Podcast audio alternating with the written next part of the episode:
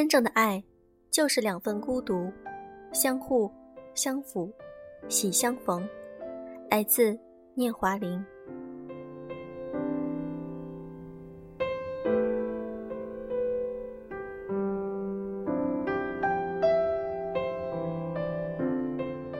用声音触碰心灵，各位晚上好，欢迎大家收听优质女纸必修课，我是小飞鱼。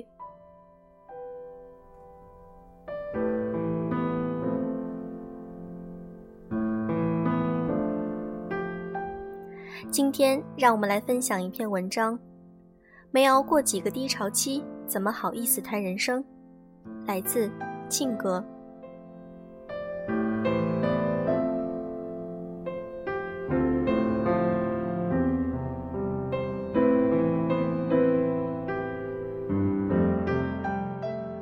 普希金有句名诗：“假如生活欺骗了你，不要悲伤，不要心急。忧郁的日子里需要镇静，相信吧，快乐的日子将会来临。”以前每当读到这句诗，立马像打了鸡血般满血复活，人生真是充满希望啊！后来渐渐发现，进入社会后，生活的暴风雨实在来得太凶残了。普希金这句名言早已与自己混迹天涯的法则格格不入。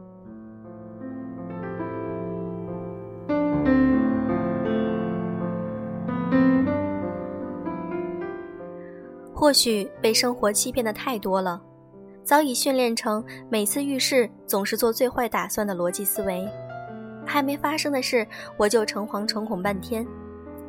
如果不是被生活打磨得足够自信，真不敢轻易告诉自己，慢慢来，牛奶和面包都会有的，不是吗？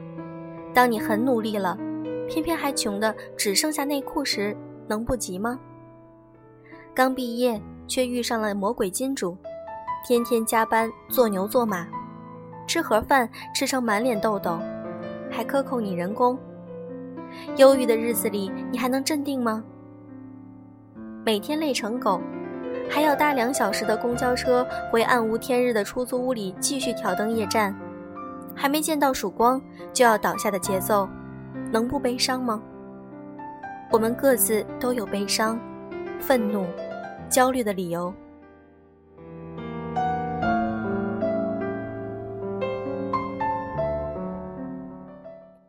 记得刚刚大学毕业时。我常常容易陷入焦虑和悲伤的情绪中不能自拔，在我的头顶总有一团高压云笼罩着，惶惶不能终日，心里有十万个为什么在万马奔腾。为什么在公司里我总是打杂一样碌碌无为？为什么世道如此艰难，平白无故也会被老板骂得狗血淋头？还要笑嘻嘻的吞下一千个委屈后，继续工作到地老天荒。我曾经试过加班加到流鼻血，差点以为自己会壮烈牺牲在办公桌前。深夜颤颤巍巍的回到家里，用冷水洗洗脸，倒下睡了。第二天照样被上司使唤着东奔西跑。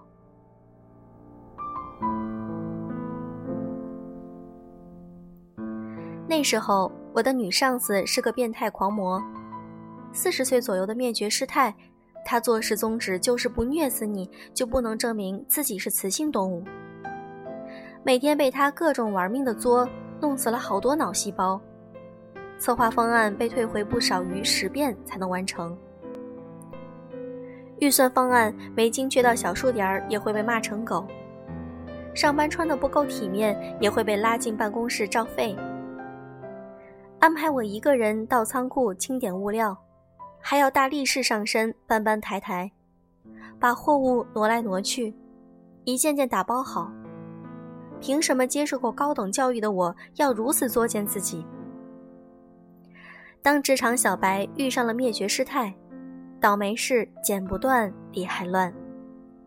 每当工作量爆表，压力大到差点内分泌失调，灭绝师太的靡靡之音。此起彼伏时，心中真有一万只草泥马在狂奔。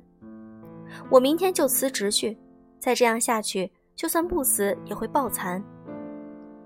为此，我一度迷上了算命占卜的书。算命大师麦玲玲的节目都看了好几遍了，还是没有找到答案。何时才能够过好日子？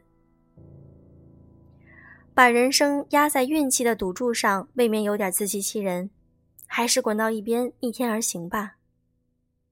还是马克思伟大，他老人家说：“当量变足够多时，就会引起质变。当你深信自己命够硬。”被蹂躏了几百遍，仍然是工作如初恋时，命运似乎有了转机。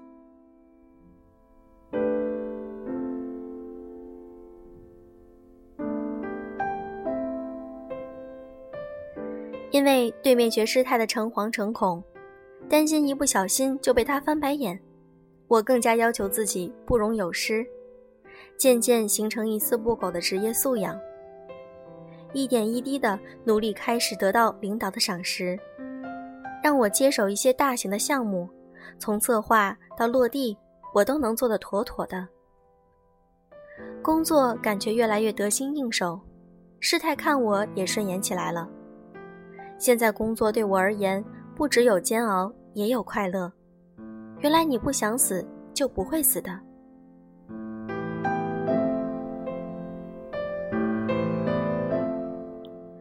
我们常常以为自己熬不下去了，原来只要再多加忍耐，一切都会慢慢好起来的。圣经说，爱是恒久忍耐，人生何尝不是一场恒久忍耐的战争？就像马云说的，今天很残酷，明天更残酷，但后天很美好。绝大部分人死在明天晚上的。难怪，就连自由主义大师胡适也说，忍耐比自由更重要。尼采说：“那些不能打垮我的，必使我更坚强。”这让我想起，经过艳照门风波后，被打得遍体鳞伤的 Twins 成员阿娇。我以为她从此一蹶不振了，苦心经营的纯情少女形象变得惨不忍睹，沦为香港皆知向闻的笑柄。很傻，很天真，这句话成为了他最大的讽刺。记得艳照风波后，他上志云饭局时，曾对主持人陈志云说：“他曾几次想过自杀。那时候走在街上，也会有市民对他指指点点，戴有色眼镜看他。以前蜂拥而至的爱慕者，再也没几个敢表露心迹了。”是啊。谁敢和艳照门的女主角扯上关系呢？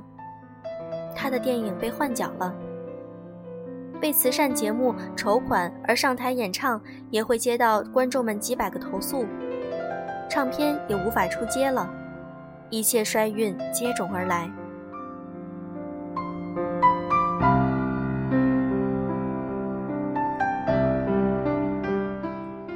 回首那段不堪的往事，他说。我那时候曾经想过离开这个世界，但这个念头很快就打消了，因为我是一个很负责任的人。如果我出事的话，那我家里人怎么过？好好活下去，或者比死更需要勇气。曾经以为他会因此退出娱乐圈，可是他并没有。在那段难熬的时光里，他学会去跳舞，学功夫。学各种东西填充时间，为将来再次出发储备能量。如果心情真的糟透了，我会开大空调，开暖电毯，之后把自己卷在被窝中，好像蛇在冬眠。就这样让自己可以睡过去，睡眠好了，觉得痛苦也就忘了一半。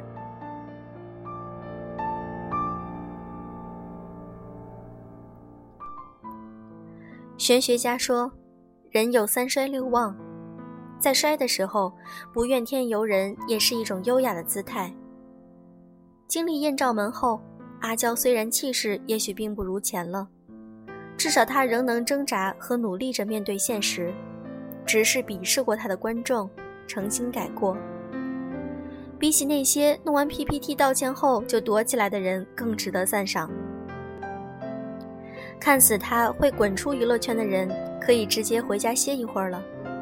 在逆境中不让别人看死，也算是一种争气吧。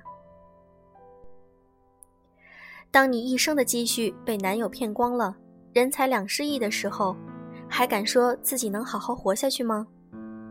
现在在主持界混得风生水起的孟广美，就曾经遭遇意大利男友的大骗局，骗去了五亿身家，那是她一生的积蓄啊！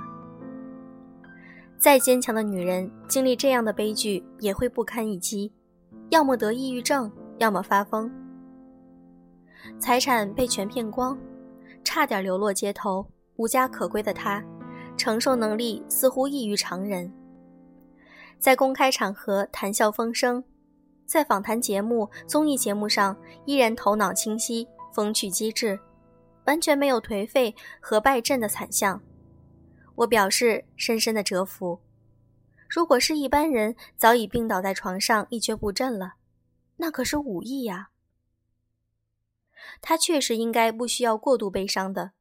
果然，很快他就东山再起了，还嫁给了超级有米的城中富豪，实现了人生大逆转。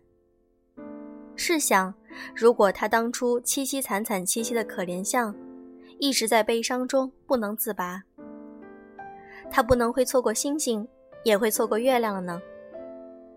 人生中不如意事十常八九，没遇上几个低潮期，怎么好意思谈人生？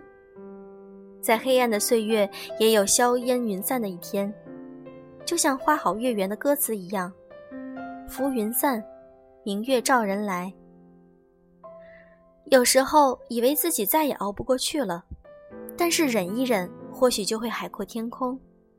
以为自己再也没办法好好活下去了，但勇者告诉你，敢于直面惨淡的人生才是人生的大赢家。不放弃就不会死。或者你没那么勇敢，需要一点点吞下这些困难险阻，那就不妨多读几本书，增长知识；去健身房跑上几个回合，遇上三两知己，把酒谈心。或者直接来一场嗜睡如归的冬眠，睡醒后，Tomorrow is another day。打不死的你，又是一条铁铮铮的女汉子。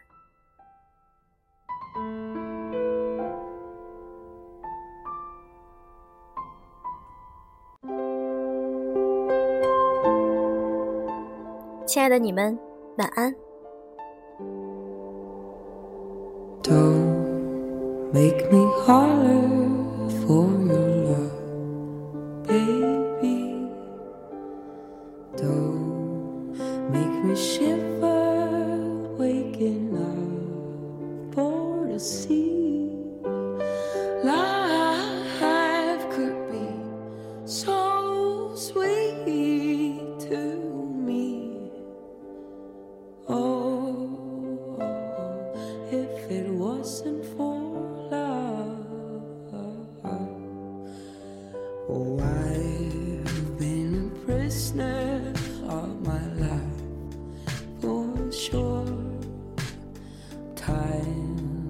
It's a.